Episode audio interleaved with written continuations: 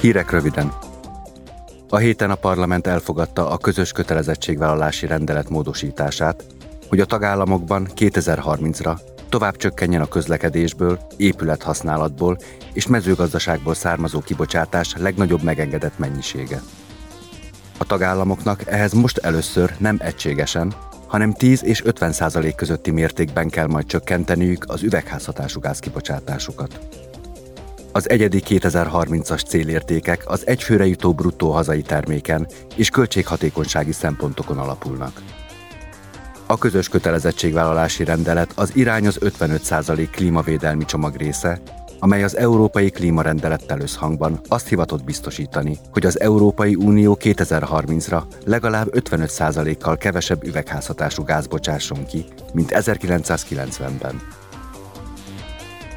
Tegnap a képviselők értékelték a február 9-i rendkívüli EU csúcs következtetéseit, egyben felvázolták, hogy a parlament milyen álláspontot készül képviselni a jövő heti tavaszi tanácsi csúcs témáiban. A vitán jelen volt Charles Michel, az Európai Tanács elnöke, és Ursula von der Leyen, az Európai Bizottság elnöke is. Felszólalásaikban mindketten a versenyképesség és a növekedés fokozására helyezték a hangsúlyt.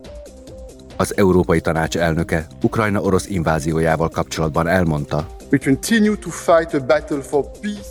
Folytatjuk a harcot a békéért, diplomáciai fronton. Támogatjuk Zelenszky elnök kezdeményezését az igazságos békéért, amelynek alapja az ENSZ alapokmánya és a nemzetközi jog tisztelete. Keményen dolgozunk azért, hogy a nemzetközi közösséget beállítsuk a béketörekvések mögé. Behind peace efforts. A gazdasági és energetikai átmenet kapcsán az Európai Bizottság elnöke Ursula von der Leyen beszámolt az Amerikai Egyesült Államok elnökével, Joe Bidennel folytatott megbeszéléseiről, majd hozzátette. The big bulk of work still lies with Európában még rengeteg a teendő. Nekünk, európaiaknak még van min javítanunk, és fel kell fejlesztenünk tiszta technológiai iparunkat is. Ráadásul minél gyorsabban. Le kell egyszerűsítenünk az eljárásokat, hozzáférhetőbbé kell tennünk a magán és közforrásokat. A március 8-i Nemzetközi Nőnap alkalmából Strasbourgban ünnepi beszédet mondott a parlamentben a Nobel békedíj iráni kitüntetettje, Sirin Ebadi és az Európai űrügynökség űrhajósa, a Nemzetközi űrállomás olasz parancsnoka, Samantha Cristoforetti.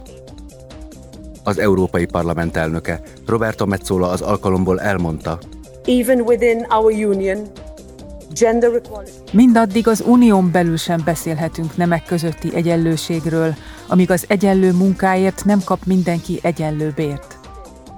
Még napjainkban is minden második nőt szexuális zaklatás ér. Az Európai Uniónak jó példával kell elöljárnia. Minősítsük bűncselekménynek a nőkkel szembeni erőszakot, tegyük hozzáférhetőbbé az igazságszolgáltatást, és még a ciklus vége előtt ratifikáljuk az isztambuli egyezményt. Serena Badi és Samantha Cristoforetti beszédükben a nők társadalmi szerepét állították a középpontba. Az iráni Nobel békedíjas Ebadi a nőket Iránban érő fenyegetésekre is kitért.